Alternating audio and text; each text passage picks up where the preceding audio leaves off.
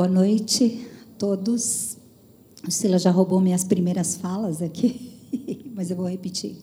Essa palavra que eu queria repartir com vocês é uma palavra que está há muito tempo no meu coração e estava esperando o momento certo. E quando o Anésio me fez o convite, eu falei, esse é o momento. É uma palavra também direcionada às mães, mas é uma palavra profética para a gente como comunidade Carisma, para nós prepararmos a próxima geração. Eu queria orar, queria orar com vocês nesse tempo, para que nesse momento você abrisse o seu coração para receber esse carinho de Deus de falar com a gente. Senhor, no nome de Jesus, nós abrimos o nosso coração, nossos ouvidos espirituais para receber a Tua palavra, Senhor, que nós sejamos impulsionados, transformados, mudados por essa palavra, no nome de Jesus. Amém. Bom, queria também dar parabéns a todas as mães, todas as mamães, né? É uma musiquinha que eu aprendi quando era criança é Quem é ela?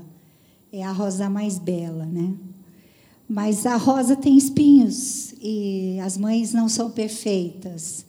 Nós somos humanas e não tem uma caixinha que cabe a gente. Nós somos cheias de diferenças, de particularidades, mas esse instinto materno que tem dentro da gente é, nos dá um poder incrível que talvez a gente desconheça, um poder de influência que tem dentro da gente. Aliás, esse instinto partiu do coração de Deus. Ele dividiu isso com a gente. Esse instinto de mãe, que a gente vai falar um pouquinho, é o que Deus tem para ele. Eu já quero começar com um texto, o texto de Isaías quarenta e nove, quinze. Deus fala assim, será que uma mãe pode esquecer do seu bebê que ainda mama e não ter compaixão do filho que gerou? Embora ela possa se esquecer, eu não me esquecerei de ti. O amor de mãe é uma coisa, assim, é, incomparável, né? Chega, assim, dá para lembrar do amor de Deus, que o amor de Deus é muito maior, incomparável, mas o amor de mãe é uma coisa muito forte. E, embora tenham mães que não são mães, que abandonam seus filhos, é, Deus fala assim, será que uma mãe pode se esquecer do seu filho, do seu bebezinho, mas mesmo se isso acontecer, eu nunca vou me esquecer de você.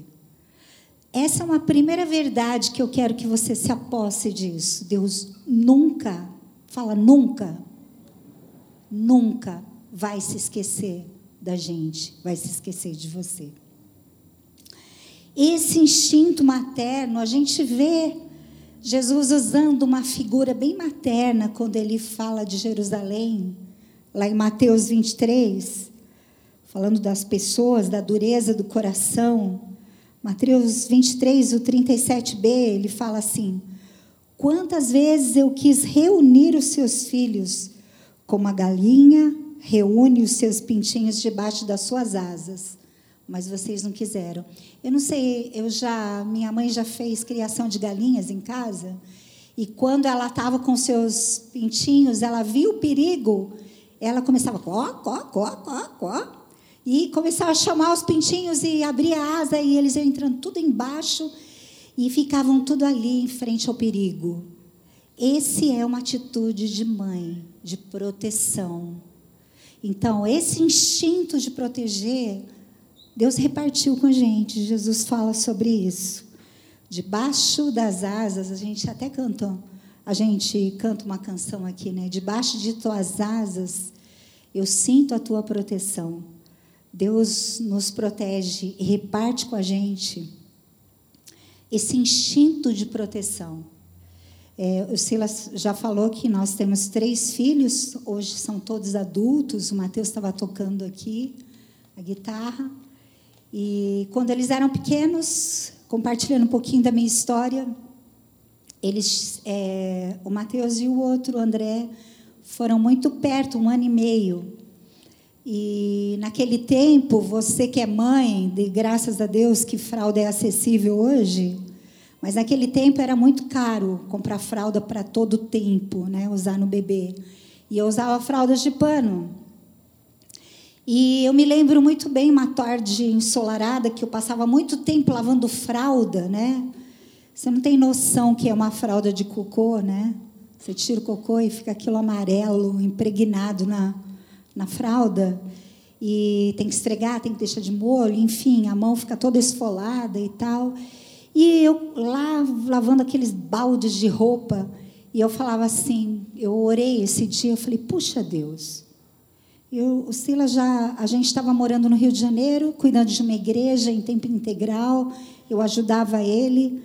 E, nesse tempo, eu falei assim, puxa, Deus, será que, que é isso? Para isso que eu nasci? Para lavar fralda?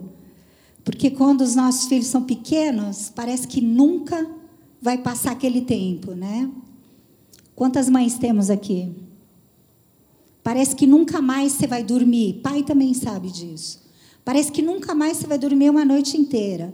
Parece que nunca mais você vai entrar no banheiro sossegada, né? Para fazer suas necessidades, para tomar um banho. E eu falei, puxa, será que essa é a minha vida? Vou lavar fraldas. E Deus me falou uma coisa que salvou aquela fase, aquela estação da minha vida. Ele falou, você é minha parceira. Você está criando homens de Deus. Seus filhos serão, têm um papel importante nesse mundo. E aquilo trouxe uma paz no meu coração. Talvez você aí, homem, fale assim, ah, mas a palavra é direto para as mães? Não. Não é, não. É uma palavra profética, porque nós precisamos proteger a geração que vai vir, a geração que vai assumir a igreja, a geração que vai fazer parte da Carisma hoje. Nosso papel é de proteger essa geração. E mais uma característica de Deus no Espírito Santo, como aquele que, que tem o instinto materno, é, ele está presente sempre. O Espírito Santo está presente todos os dias. Aliás, ele vive em nós. Quando Jesus voltou para o Pai, ele falou, eu vou deixar o penhor, a lembrança, eu vou deixar o próprio Deus morando dentro de vocês. Então, o Espírito Santo é aquele que está presente. A mãe talvez trabalhe, o pai trabalhe, mas emocionalmente presente, não aliado, é, longe do filho, né? É, largado, nada disso.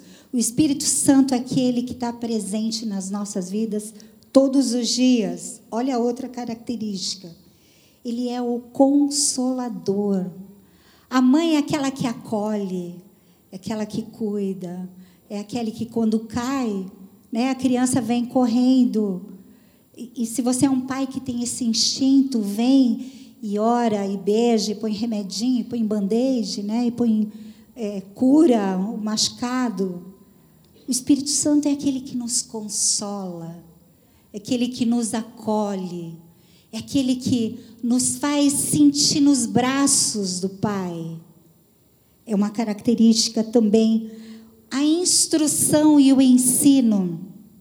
Eu peguei esse texto falando do Espírito Santo, João catorze, vinte e seis, fala assim, mas o conselheiro, o Espírito Santo, que o Pai enviará em meu nome, lhes ensinará todas as coisas e lhes fará lembrar tudo o que eu lhes disse.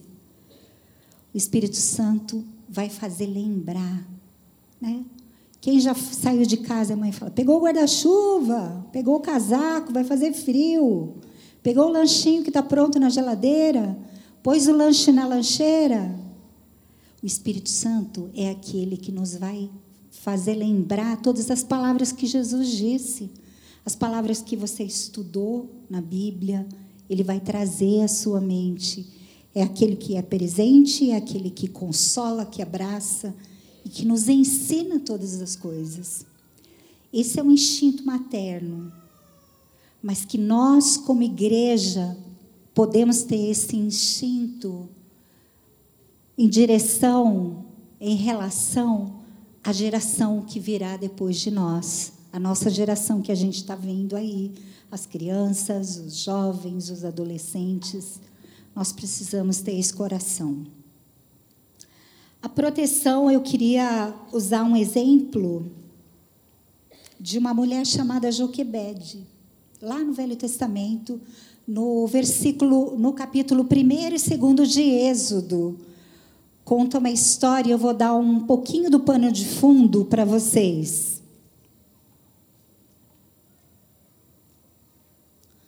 José foi um grande homem de Deus. Lembra de José, que conseguia decifrar os sonhos e foi vendido pelos irmãos lá para o Egito, e ele é, decifrou os, os sonhos do rei lá do faraó, que havia um período muito grande de fartura e um período muito grande de seca. Pois bem, ele salvou o povo todo, e o povo de Deus, a família de José veio, se instalou lá, e o povo de Deus, o povo chamado, o povo de Israel, foi crescendo lá no Egito, mas né, os primeiros morreram. José morreu, o faraó daquele tempo morreu, e veio um outro rei que não conheceu José. E esse rei é, começou a ver que os filhos dos hebreus estavam se multiplicando, estavam se tornando um povo forte, um povo né, ali que não fazia parte dos egípcios. E esse rei ficou muito preocupado. E ele falou, não, não posso deixar isso acontecer. E pediu que as parteiras, tem até o nome delas aí no, no livro de Êxodo, uma acho que é Poá e a outra Zípora. Ele pediu para que ele, elas, quando vissem, quando fizesse o parto das hebreias, que elas vissem que era um menino e deixassem morrer e matassem esse bebê. E essas mulheres conheciam o Deus, ou ficaram cheias de temor, falaram, nós não podemos fazer isso. E elas deixaram os meninos viver. E os meninos foram nascendo, e esse rei, esse faraó, ficou muito bravo e falou, ó, por que que vocês fizeram isso? Elas falaram, não, mãe, que as hebreias chegam lá, elas são muito rápidas, os bebês já nasceram quando a gente chegaram. A gente chega para fazer o parto. E Deus protegeu essas mulheres, mas o rei faraó, ele mandou matar as crianças, os meninos. Deixasse as meninas viver, mas os meninos que poderiam se tornar guerreiros, que eles fossem mortos. Pois bem, essa mulher, chamada Joquebede, casada com Arão, ela teve um bebê muito lindo, e esse bebê chegou aos três meses e o choro dele era muito forte. E ela teve, recebeu uma estratégia de proteger o seu bebê, de livrar o seu bebê. Ela fez um cestinho, porque ela sabia que a filha de Faraó ia se banhar no, nas águas do rio Nilo. E ela fez esse cesto de junco e betumou esse cesto, protegeu para não entrar água, colocou o bebê lá, tampou e soltou. E a sua filha mais velha, a Miriam, foi lá e ficou espiando. Pois bem, a filha de Faraó olhou, viu, mandou trazer esse bebê, e esse bebê chorava alto. E ela falou, esse bebê é meu, vou cuidar. Logo apareceu Miriam e falou, olha, a senhora quer que eu arrume uma ama para cuidar desse bebê, das hebreias? E foi lá e chamou quem? A mãe desse bebê. E a princesa deu para a mãe, a mãe levou para casa e cuidou desse bebê, do seu próprio filho. Quando já estava grande, desmamado, é, ela levou de volta lá para a princesa, e ela o chamou de Moisés, livrado da, das águas, tirado das águas. Esse Moisés, você já deve ter ouvido falar a história dele. Ele foi livre das águas e ele foi o libertador do povo de Deus. Tem um texto lá em Atos, quando Estevão está falando o testemunho dele, e ele fala, e eu queria ler sobre ele para vocês, Atos sete, vinte a vinte e oito. Naquele tempo nasceu Moisés, que era um menino extraordinário. Por três meses ele foi criado na casa de seu pai. Quando foi abandonado, deixado nas águas, a filha do Faraó o tomou e o criou como seu próprio filho. Moisés foi educado em toda a sabedoria dos egípcios e veio a ser poderoso em palavras e em obra. obras. Ao completar quarenta anos, Moisés decidiu visitar seus irmãos israelitas e, ao ver um deles sendo maltratado por um egípcio, saiu em defesa do oprimido e vingou matando o egípcio. Ele pensava que seus irmãos compreenderiam que Deus o estava usando para salvá-los, mas eles não o compreenderam. Então, fugindo para o deserto, Deus fala com ele através de uma sarta, uma sarça. Sarça era uma planta típica do deserto, e aquela planta, ele está lá, ele casou, né? Foi para o deserto, casou com uma mulher chamada Zípora, e um dia ele estava lá, cuidando dos rebanhos, e ele viu essa sarça pegando fogo, e Deus falou com ele, ó, volta lá, porque você vai livrar o meu povo. Moisés teve um papel importantíssimo para o povo de Deus, porque uma mulher lá no começo teve, né, a, o desejo de salvar o seu filho, de salvar a sua criança, e esse filho veio salvar uma grande nação, o povo de Deus. Precisamos ter isso em mente. Nós precisamos salvar a nossa geração. Ele foi o libertador. Precisamos salvar do inimigo. Precisamos salvar do inimigo essa geração do engano de mente. Precisamos estar espertos. Quando Neemias, mais para frente, Neemias foi reconstruir os muros que estavam derribados pelos inimigos e o povo tinha sido levado cativo e o povo que estava lá estava sofrendo. E Neemias vai até lá, é uma grande história. É, por trás disso, vocês podem ler lá no livro de Neemias. Neemias sentiu o desejo muito grande de recuperar, de reconstruir a cidade santa, a cidade do povo de Deus.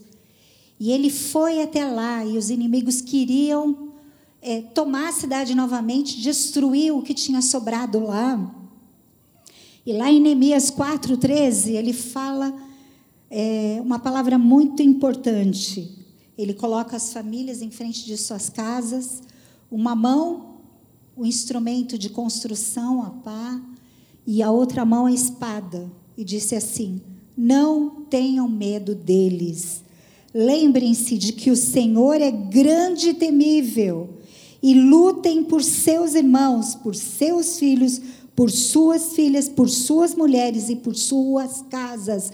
Ei, comunidade, carisma, lute pela sua família, lute pelos seus filhos, conheça os seus filhos, conheça com quem andam os seus filhos, o que eles veem no computador, o que eles veem no quarto deles, quais são os amigos deles.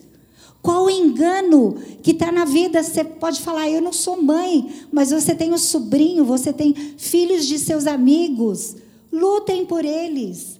Lutem para que essa geração possa possuir a terra. Lutem para que essa geração conheça o Senhor, o Senhor dos exércitos, Jesus. Nós precisamos acordar para essa realidade.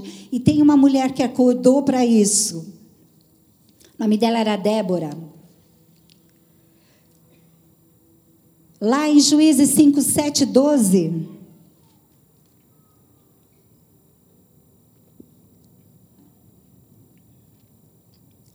Débora, vou dar o pano de fundo aqui. Débora era uma mulher que julgava Nesse tempo, Deus estabeleceu juízes para ajudar o povo, para julgar suas causas, para ser uma intermediária, um intermediário de Deus.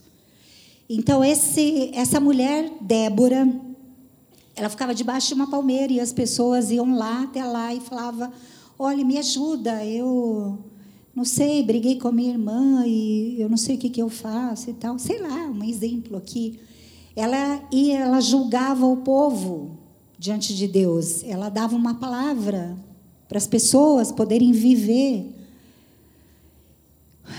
Pois é, ela recebeu uma palavra de Deus quanto aos inimigos que estavam assolando o povo de Deus.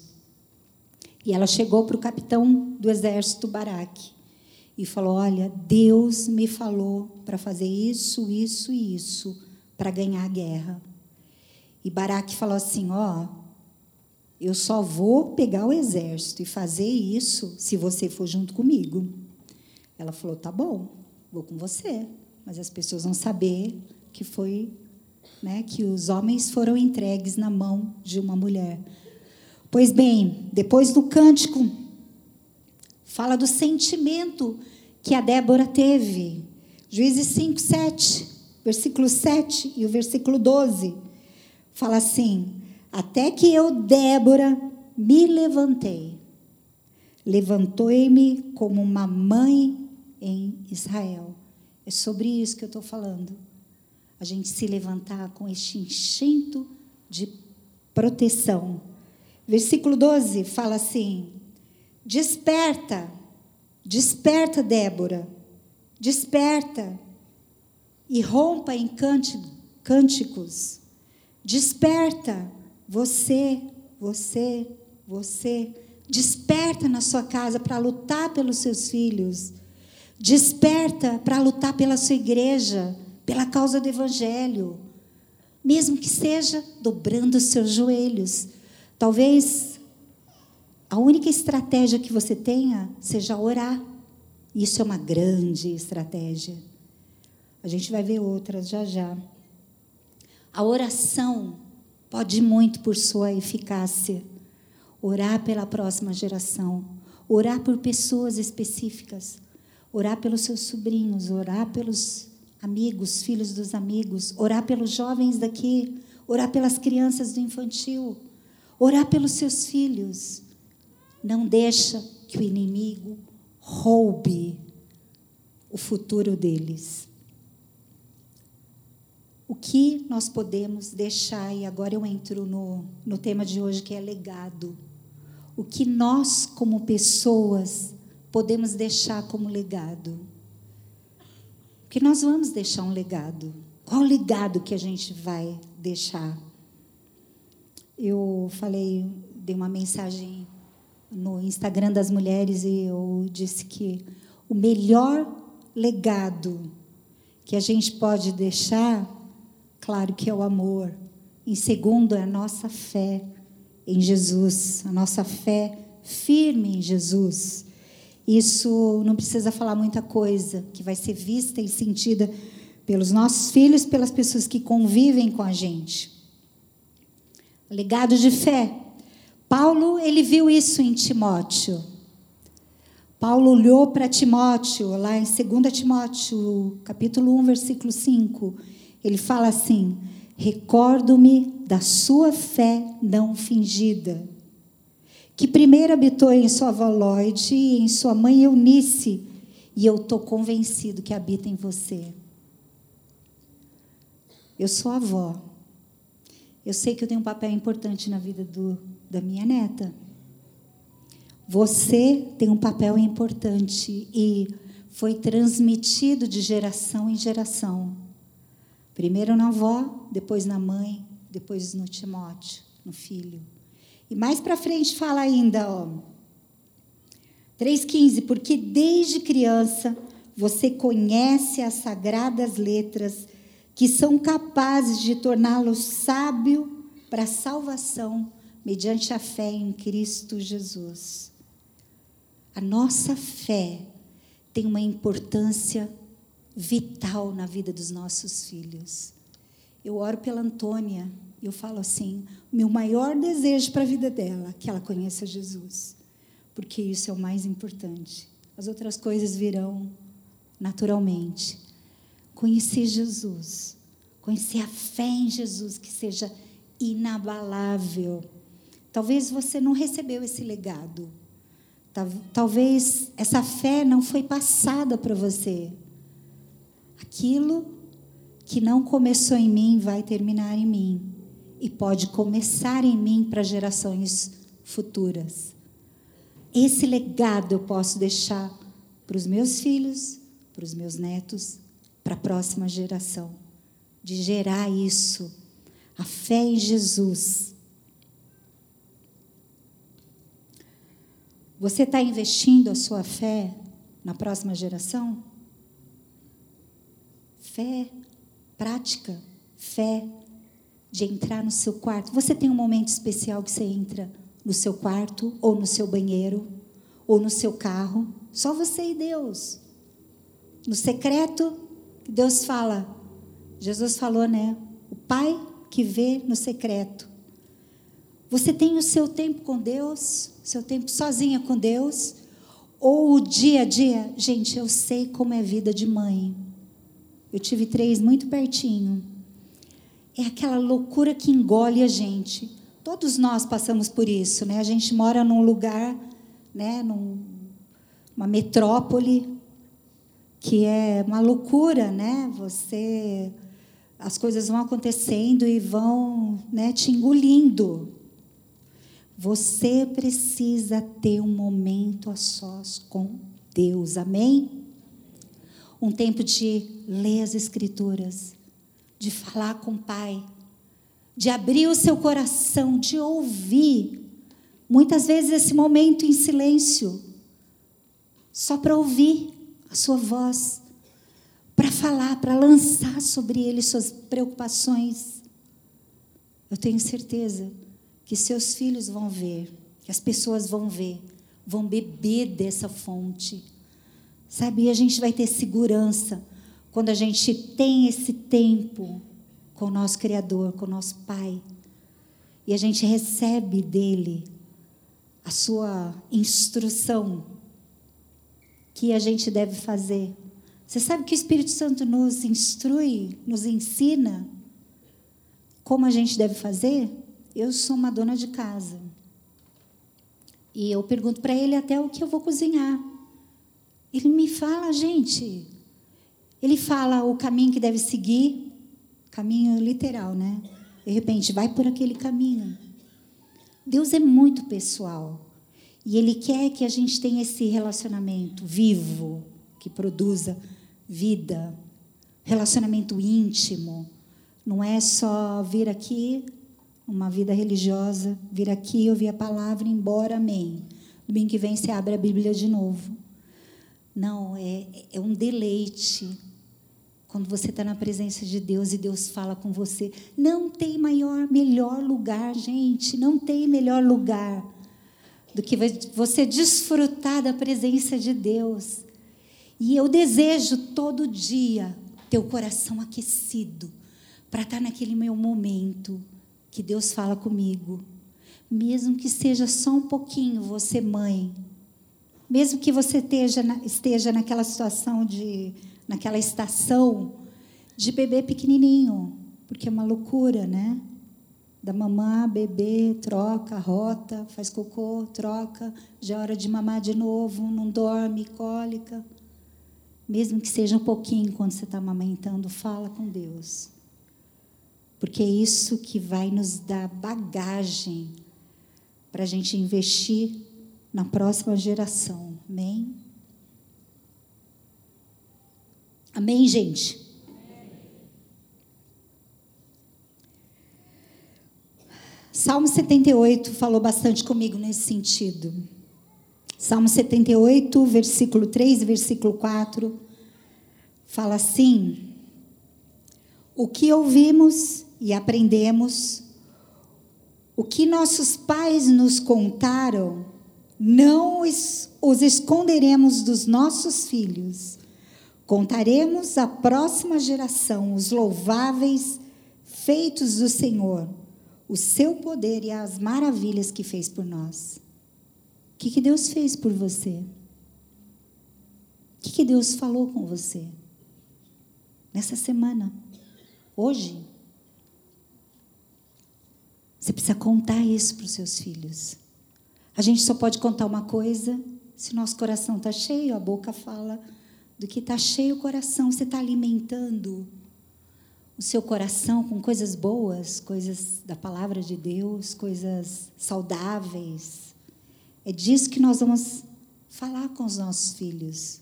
E não deixe de falar, não deixe de contar. Olha, Deus nos abençoou, suprimos aquela necessidade. Olha, você está com medo. É. Minha filha, eu lembro que quando ela era pequenininha, ela tinha muito medo. Dino escorrega do McDonald's. Naquele tempo, o brinquedão era McDonald's, né? No nosso tempo, faz muito tempo, gente. E ela falava para a gente, não consigo, mamãe, não consigo, tenho medo do escuro, que ficava uma parte coberta. E nós falamos assim, vamos orar, Jesus vai tirar o medo, porque Ele está com você. E nós oramos uma vez com a Natália. E a próxima vez que a gente foi no McDonald's, ela escorregou. E ela, ela veio correndo, falar, eu não senti medo, Jesus estava comigo. Nós precisamos contar para os nossos filhos, né? Nós precisamos fazer eles participantes das verdades que a gente crê. Olha esse princípio lá no começo, quando o povo de Deus estava, no, estava lá no deserto. Deuteronômio, já tinha saído do deserto, na verdade. Deuteronômio seis, quatro a nove, é um texto longo, mas é muito precioso, eu queria ler com vocês. Ouça, ó carisma, o Senhor, o nosso Deus, é o único Senhor. Ame o Senhor, o seu Deus, de todo o seu coração, de toda a sua alma e de todas as suas forças. É um esforço que a gente tem de amar a Deus com tudo que a gente tem e é. Que todas essas palavras que você está ouvindo hoje, que hoje lhe ordeno, esteja em seu coração. Guarda isso como um bem precioso. Eu sei que hoje teve outras ministrações aqui, falamos sobre os sonhos, sobre a filiação de Jesus, que nós somos também filhos, mas guarda essas palavras com toda a força. Guarde em seu coração. Ensine-as com persistência a seus filhos. Não desiste, não desiste. Todo dia ora, todo dia ora com eles. É, só um parênteses aqui, essas semanas aí, minha netinha tem três anos e o pai, meu filho, toda noite é ele que, que faz oração com ela, que fala, ah, vamos agradecer, papai. Ela fala, papai no céu. E aí, era o dia da minha nora colocá-la para dormir. E ela falou, filha, vamos sair do quarto do papai, deixa o papai, papai já deitou, vamos, vamos para a sua cama. E ela falou assim, papai, não vai falar papai, do, papai no céu com a Antônia? Ele teve que levantar, ir lá no quarto e orar com ela. Cheio com o coração todo orgulhoso, né? Porque ela já pegou esse princípio de orar. Então, transmita, ensina com persistência a seus filhos. Converse sobre elas quando estiver sentado em casa, quando estiver andando pelo caminho, quando se deitar e quando se levantar.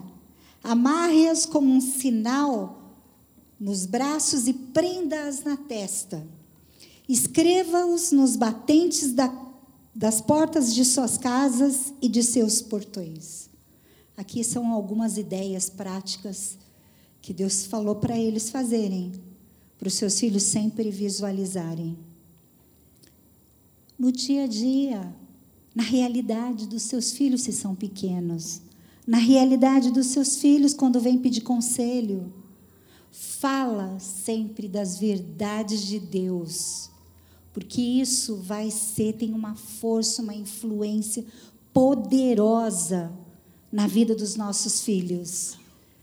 Deus não nos deu filhos para a perdição, mas filhos para a salvação.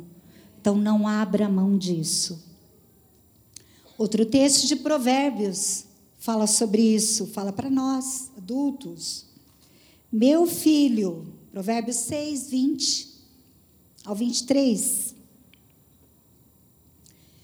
Minha filha, obedeça aos mandamentos de seu pai e não abandone o ensino de sua mãe.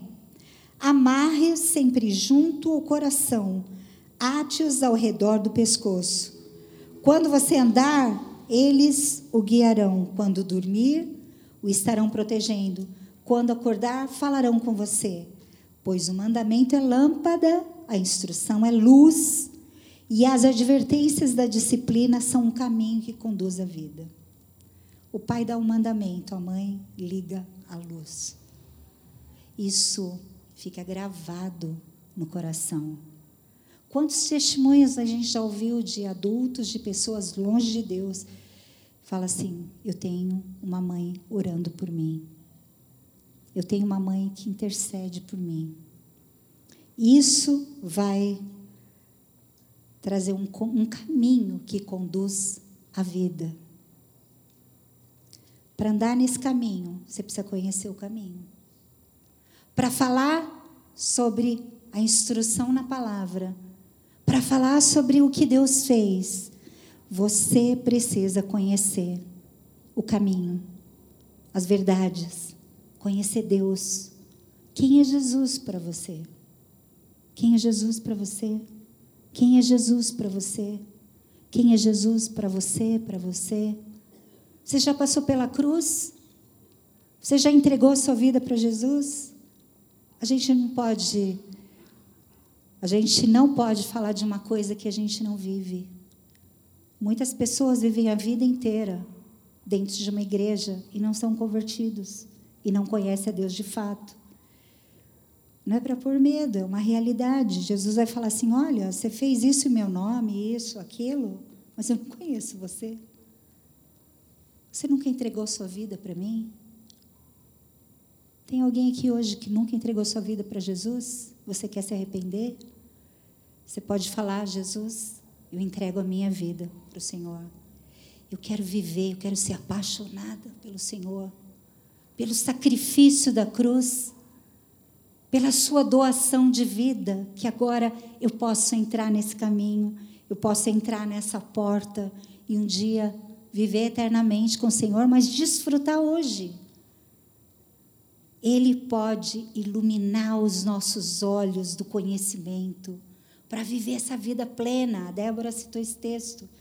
Jesus fala que ele é o bom pastor, ele, que ele veio para dar vida e vida em abundância. Se você está vivendo uma vida religiosa, não é isso que Deus tem para você.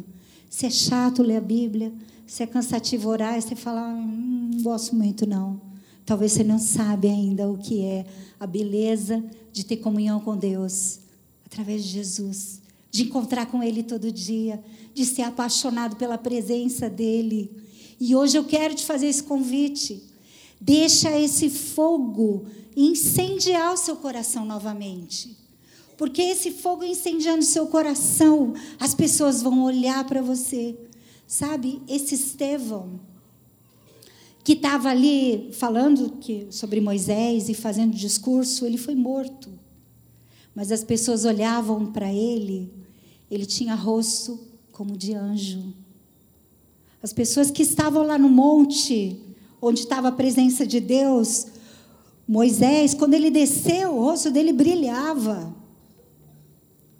Sabe, seu rosto precisa brilhar por estar na presença de Deus, e não é ele de anjo. É de ter comunhão com esse Jesus maravilhoso, que pode falar com a gente todos os dias. E a presença dele, nada desse mundo, nenhum amor pode preencher. Esse relacionamento que eu estou falando para você, hoje, a partir de hoje, fala, Senhor, eu quero, eu quero conhecer Jesus, porque a próxima geração tem que ser melhor do que eu. Tem um salmo, Salmo cento e vinte e sete, eu não coloquei nas telas, esqueci. Fala que os filhos, e os filhos de sangue e os filhos espirituais, eu creio, eles são como flechas na mão do guerreiro, na mão do arqueiro. Não é uma coisa muito comum, a gente só conhece de brincadeira, mas era um instrumento que se usava nas guerras antigamente. A flecha você põe no arco e você estica e você lança. E você tem um alvo, você não lança para qualquer lugar. Você tem um alvo para lançar a sua flecha. E o Salmo cento e vinte e sete fala que os filhos são como flechas. Você precisa direcionar. Nós precisamos direcionar essa próxima geração a amar a Deus mais do que religião, mais do que só vir aqui.